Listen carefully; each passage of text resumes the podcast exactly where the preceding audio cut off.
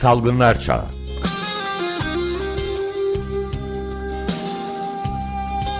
Pandemide Sağlık.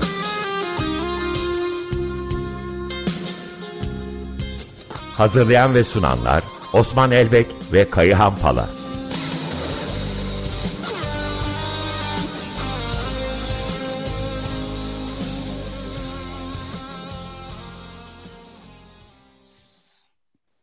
Merhabalar. Merhabalar. Günaydın. Günaydın. Günaydın. Salgınlar çağında durum nedir? Birazcık bugün nerede Türkiye'nin ne durumda olduğunu konuşacağız değil mi? Ve varyantları. Evet biraz öyle düşünüyoruz. E, iki iyi haberle de başlayalım istedik. E, biri İsrail'den. İsrail biliyorsunuz bir süre önce e, açık havada maskesiz dolaşmaya izin vermişti. Şimdi kapalı alanlarda da maskesiz dolaşmaya izin hakkı tanıdı. Çünkü vaka sayıları 19 gibi e, çok düşük bir noktaya ulaştı. E, benzer bir şekilde New York'tan haber geldi. Aşılama oranları %50'yi aştığı için e, kısıtlı alanlar dışında toplu taşıma, sağlık kurumları veya hapishane gibi alanlar dışında onlar da hemen hemen tümüyle kısıtlamaları kaldırdı. E, bugün itibariyle dünyada 2,5 milyara yakın insan aşılandı. Bunun 700 küsür milyonu tam koruma altında. Ama tabii ki büyük bir eşitsizlik halinde. Herkes İsrail ve New York'taki yurttaşlar gibi şanslı değil. E, bu eşitsizliğe bu hafta sonu itibariyle de ilerici internasyonelin yaptığı bir toplantıyla dikkat çekilecek. E, biliyorsunuz Noam Chomsky'nin ya internasyonel ya yokuluş e, sloganıyla toplanıyordu. İlk e, toplantısını yapmıştı. Hafta sonu da Vietnam'dan Küba'ya, Amerika Birleşik Devletleri, Kanada'dan Avustralya'ya, Yeni Zelanda'ya kadar sivil toplum örgütleri, aktivist ve e, kamu alanında bir dönem çalışmış bürokratlarla bu dünyadaki eşitsizliği tartışacak ve bir kere daha patente hayır diyecek. E, bu vesileyle biraz Türkiye verilerini aslında tartışmak istiyoruz. E, Türkiye'de de e, aşılanma 37 milyonu dün akşam itibariyle aştı. E, bunun yaklaşık 14 küsür milyonu iki doz aşıya da ulaşabilmiş yani tam koruma altında. E, ama e, bu aşılama konusundaki son 3 gündeki olağanüstü hızlanma, 1 milyon barajını aşan e, hızlanma gerçekten sağlık çalışanlarının ne kadar özverili olabildiğine, eğer aşı varsa bu ülkede aşı karşıtlığının hani ciddiye alınabilecek bir süreç olmadığını gösteriyor. E, bu keşke insana hani yaklaşık 5 aydır sürdürdüğümüz bu aşılama sürecinde bu aşılara daha önce ulaşabilseydik bugün bambaşka bir noktada olabilirdik dedirtiyor. Ama sadece aşıya takılıp kalmamak lazım. Çünkü dünyada da Türkiye'de de başka bir takım kıpırtılar var. Biraz bu kıpırtılar üzerinde yorum yapmak isteyeceğiz. Örneğin 15 Haziran'da Dünya Sağlık Örgütü'nün yayınladığı raporda e, global olarak vakalar %12 oranda azaldı. Ama her yerde aynı oranda değil. Avrupa'da birazcık daha fazla azalıyor. Ama Afrika'da örneğin vakalarda %44 oranında artış var ölümlerde yüzde yirmi oranda artış var son bir haftada. E, dünyanın ilk üçü dördü pek değişmiyor uzunca bir süredir. Hindistan, Brezilya gibi gidiyor birinci, ikincisi. Üçüncüsü Arjantin, Kolombiya geçen hafta itibariyle geçti.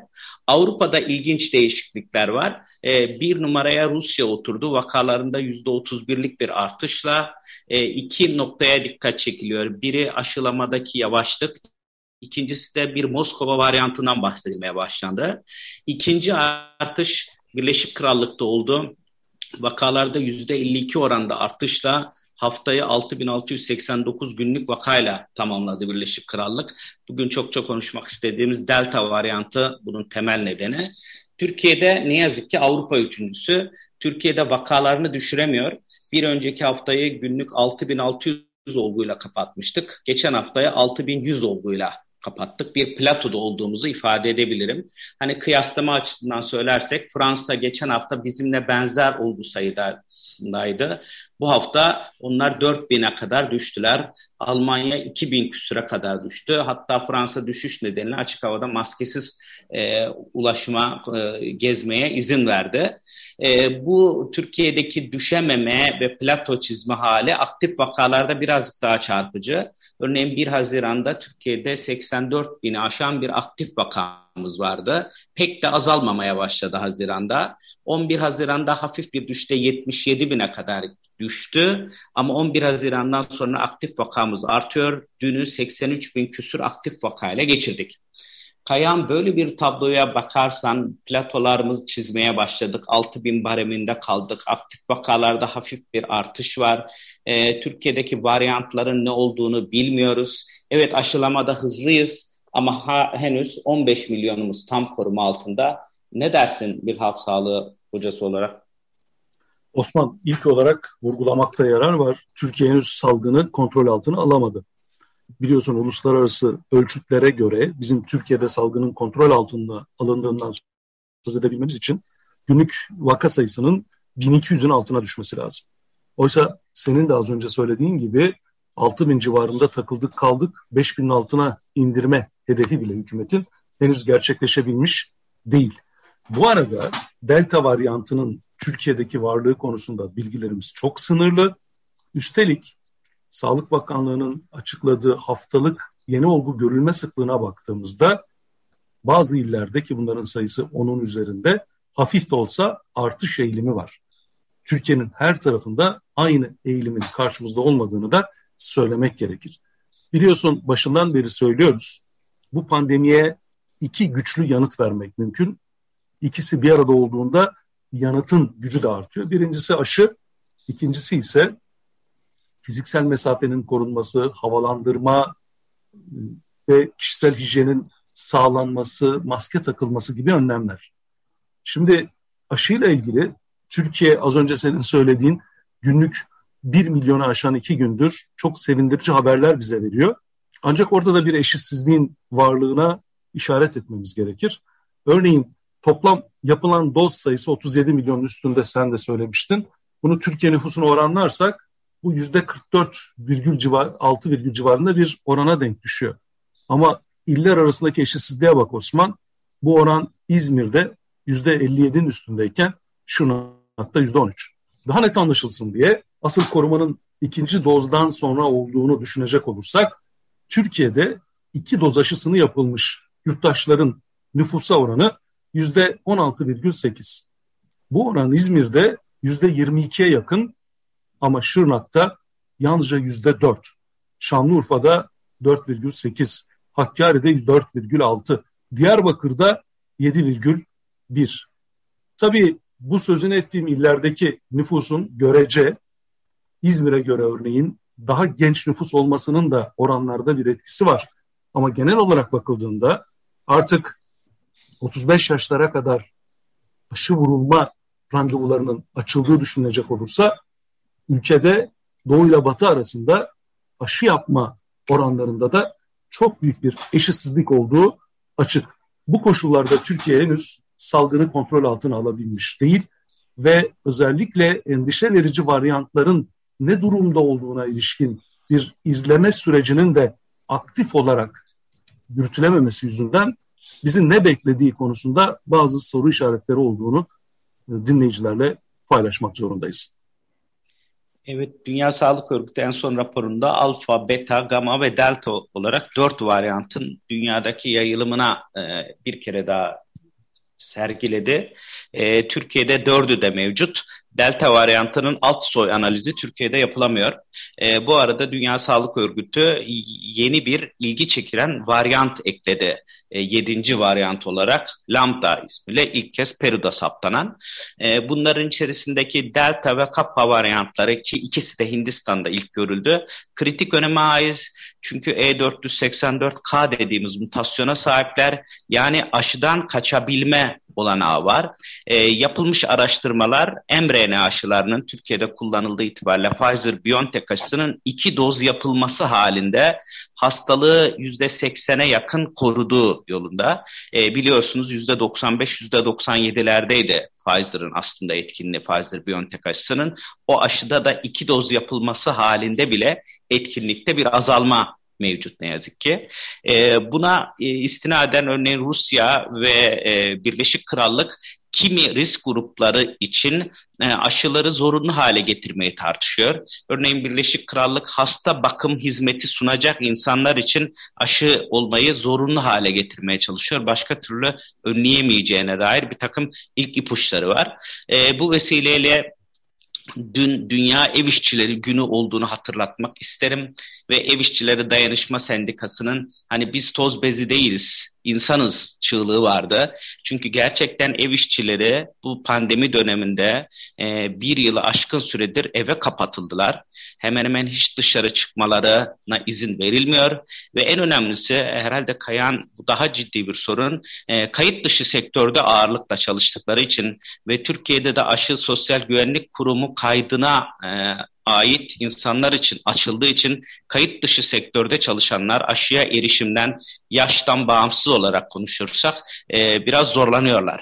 E, bu anlamıyla da kayıt dışını e, içerisine dahil etmeyen bir aşılamanın bir sorunlu olduğunu düşünmez misin? Ne dersin bu konuda?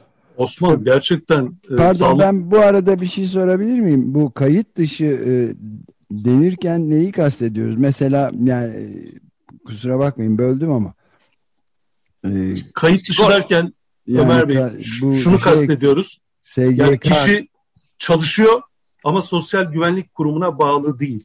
Ha, evet işte bu çok önemli. Yani örneğin evlere evet. temizliğe giden bir kadını düşünün.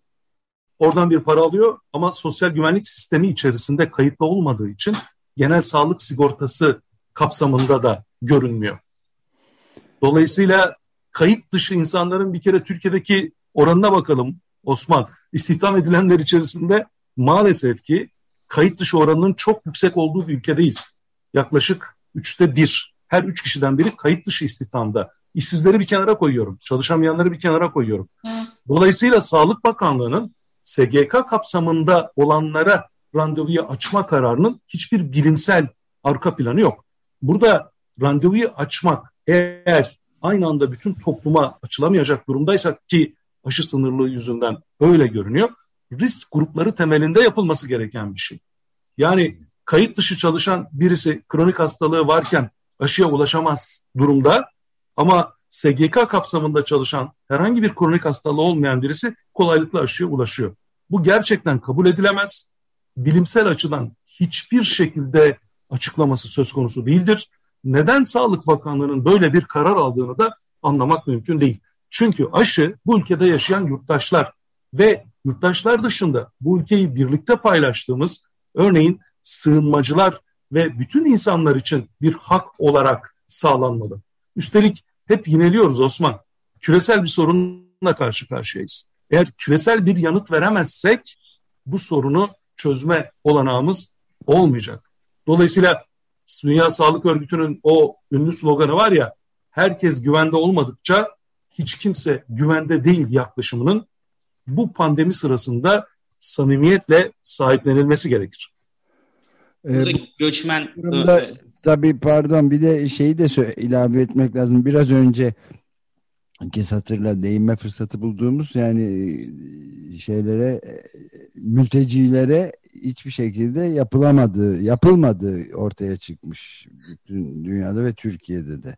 Tam yani. da ben aslında bunu bahsetmek istiyordum. World Vision raporuna atıfta bulundunuz. Birazcık evet. daha detay verebilirim oradan 8 Lütfen. ülkenin e, yaptığı 8 ülkenin dahil olduğu Türkiye'nin de içinde bulduğu 8 ülkenin araştırmasında dediğiniz gibi 1914 kişinin birine aşı yapılmış durumda göçmenlerden.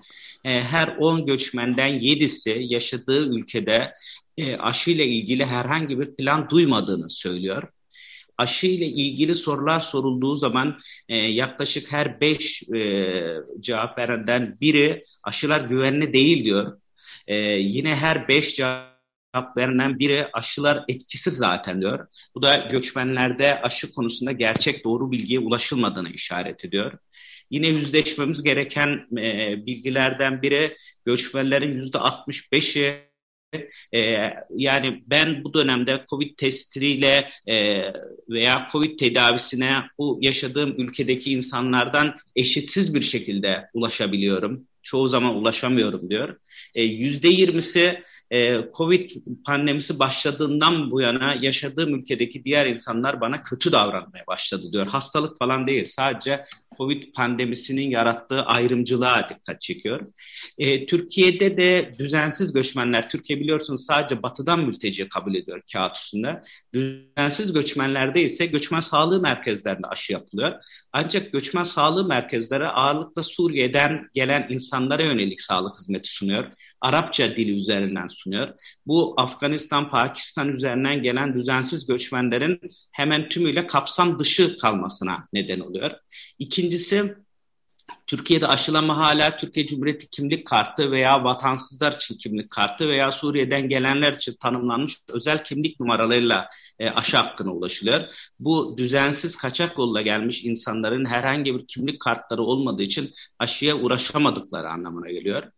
Benzer bir şekilde e-nabız üzerinden biliyorsunuz internet üzerinden randevular alınmaya çalışıyorlar ama e-nabızın Türkçe ve İngilizce e, altyapısı olmasına rağmen Arapça, Kürtçe gibi varyantlar, e, dillere dair varyasyonları yok ne yazık ki. Bu da ana dildeki sağlık hizmet erişimine özellikle göçmenler veya Türkiye'deki farklı ana dili olan insanlar için e, ciddi bir hak kısıtlamasına yol açıyor. Bu yüzden yani Kaya'nın da dediği gibi e, tüm insanlığı ve ülkedeki tüm insanları kapsamına alan, sosyal güvenlik kaydı, kimlik numarası, dil gibi engeller tarif etmeyen bir başka aşılama politikasına ihtiyacımız var herhalde. Evet. Kesinlikle katılıyorum Osman. Çok haklısın. Çünkü insanların sosyal güvenlik numaralarının olmaması onların elinde olan bir şey değil. Küresel kapitalizmi sorgulamadan dönüp dolaşıp hep oraya geliyoruz ama bu süreci başarıyla yürütmek çok mümkün görünmüyor ne yazık ki. E, bu arada yarın karneler verilecek e, Cuma günü itibariyle. E, Kayan ne dersin bu ülkede karneleri Milli Eğitim Bakanlığı'na ve Milli Eğitim'e versek geçer not alır mıydı bu yıl? Bunu bence öğrencilere sormak lazım. Anne babalara sormak lazım. Ben pek geçer not olacaklarını düşünmüyorum. Ama söz okullara gelince biliyorsun bizim Sağlık Bakanı da e, çok doğru bir şekilde ifade etti. Yani eğer bir kapanma olacaksa en son okulları kapamak, bir açılma olacaksa ilk önce okulları açmak gerekir diye çok doğru bir bakış açısı. Ancak maalesef bunların sözde kaldığına tanıklık ediyoruz. Hiç olmazsa bundan sonrası için biliyorsun 13 Eylül diye bir tarih açıklandı okulların açılmasıyla ilgili. 13 Eylül'e kadar hemen yarından başlayarak okulların açılması ve açık tutulabilmesi için bir eylem planının hazırlanması ve ivedi olarak yürürlüğe konması gerekir Osman. Yoksa 13 Eylül geldiğinde tekrar kusura bakmayın e, dememeliyiz. Bunun için de okulların özellikle eğitime hazır hale getirilebileceği bir düzenlemeye ihtiyaç var. Dünyada bunun değişik örnekleri var. Örneğin e, sen de biliyorsun UNICEF okulların yeniden açılması ile ilgili çok kapsamlı öneriler içeren e, bir raporunu da sundu. Orada çocukların ulaşımından başlayarak okula gitmelerine kadar okuldaki havalandırmadan işte öğretmenlerin aşılanmasına, sürekli olarak test yapılmasından maske kullanımının özelliğine, fiziksel mesafenin korunmasına kadar yüz yüze eğitimi güvenli olarak sürdürmeye dönük e, bir takım öneriler var. Ancak maalesef ki e, Türkiye çocukların okullara yürüyerek ya da bisikletle gidebileceği bir eğitim sistemine sahip değil. Ama bugünden bizi dinleyen bütün dinleyicilerle paylaşalım. Böyle bir sisteme sahip olması için de geleceğe dönük tehditlere karşı güçlü yanıt verebilmek açısından hazırlık yapmanın gereğini de burada vurgulamış olalım. Evet, üç ay var sadece değil mi önümüzde bunu bu dönüşümü gerçekleştirebilmek için üç aydan biraz kısa bir zaman var yani ama yapılabilir. Neden yapılmasın? Yapılmaması için hiçbir neden yok Ömer Bey çünkü dünya bunun örnekleriyle dolu. Üstelik evet. özellikle ilkokul ve okul öncesi eğitimdeki çocukların okullarının açık olmasının pandemiye olumsuz bir etkisinin olmadığına ilişkin çok sayıda araştırma da var. Evet. Burada temel mesele öğretmenler ve bütün emekçilerin aşılanması okulların güvenli hale getirilmesine ilişkin havalandırma stratejilerinin belirlenmesi. Örneğin belli aralıklarla camların ve kapıların açık tutulması. Bazı yerlerde birkaç örnek üzerinden örneğin karbondioksit monitörleriyle yapılacak simülasyon sonuçlarına göre bir sınıfta kaç öğrencinin ne kadar süre kalması gerektiğine ilişkin çalışmaların yürütülmesi gibi bazı teknik çalışmaların ardından bir e, düzenleme yapılması kolaylıkla sağlanabilir. E, eğitim sen birkaç defa e, böyle çağrıda bulunmuştu. Bütün eğitim emekçilerinin aşılanması e, gerektiği konusunda. Ama elimizde veriler var mı bilmiyorum şu ana kadar yüzde kaçı ne kadar eğitim emekçilerinin aşılandı.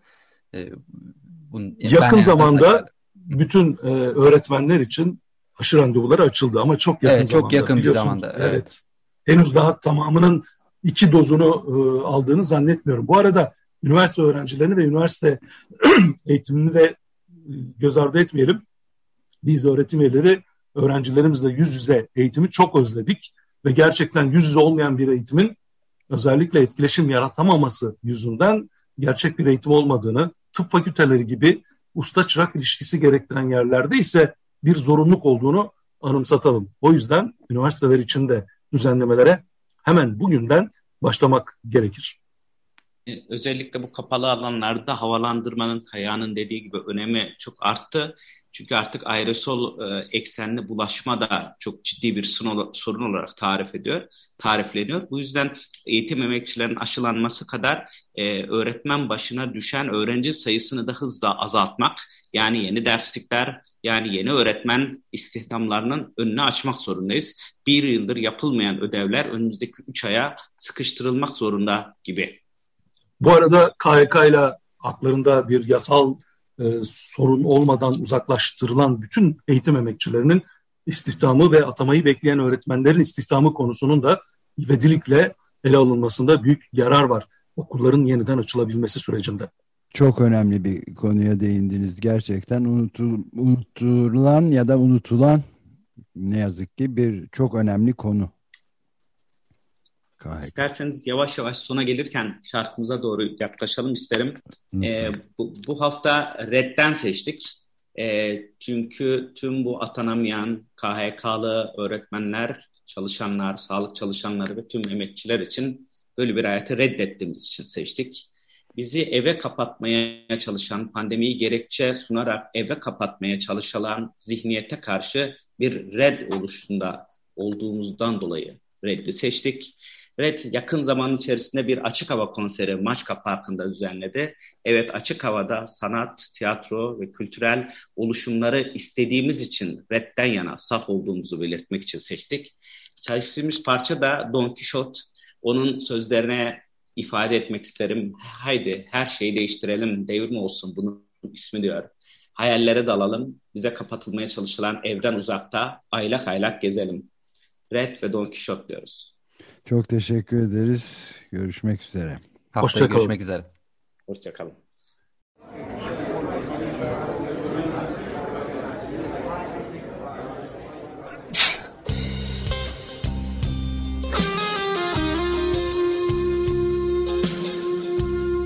Salgınlar Çağı.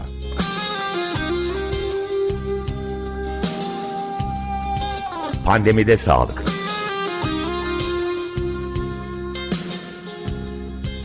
Hazırlayan ve sunanlar Osman Elbek ve Kayıhan Pala.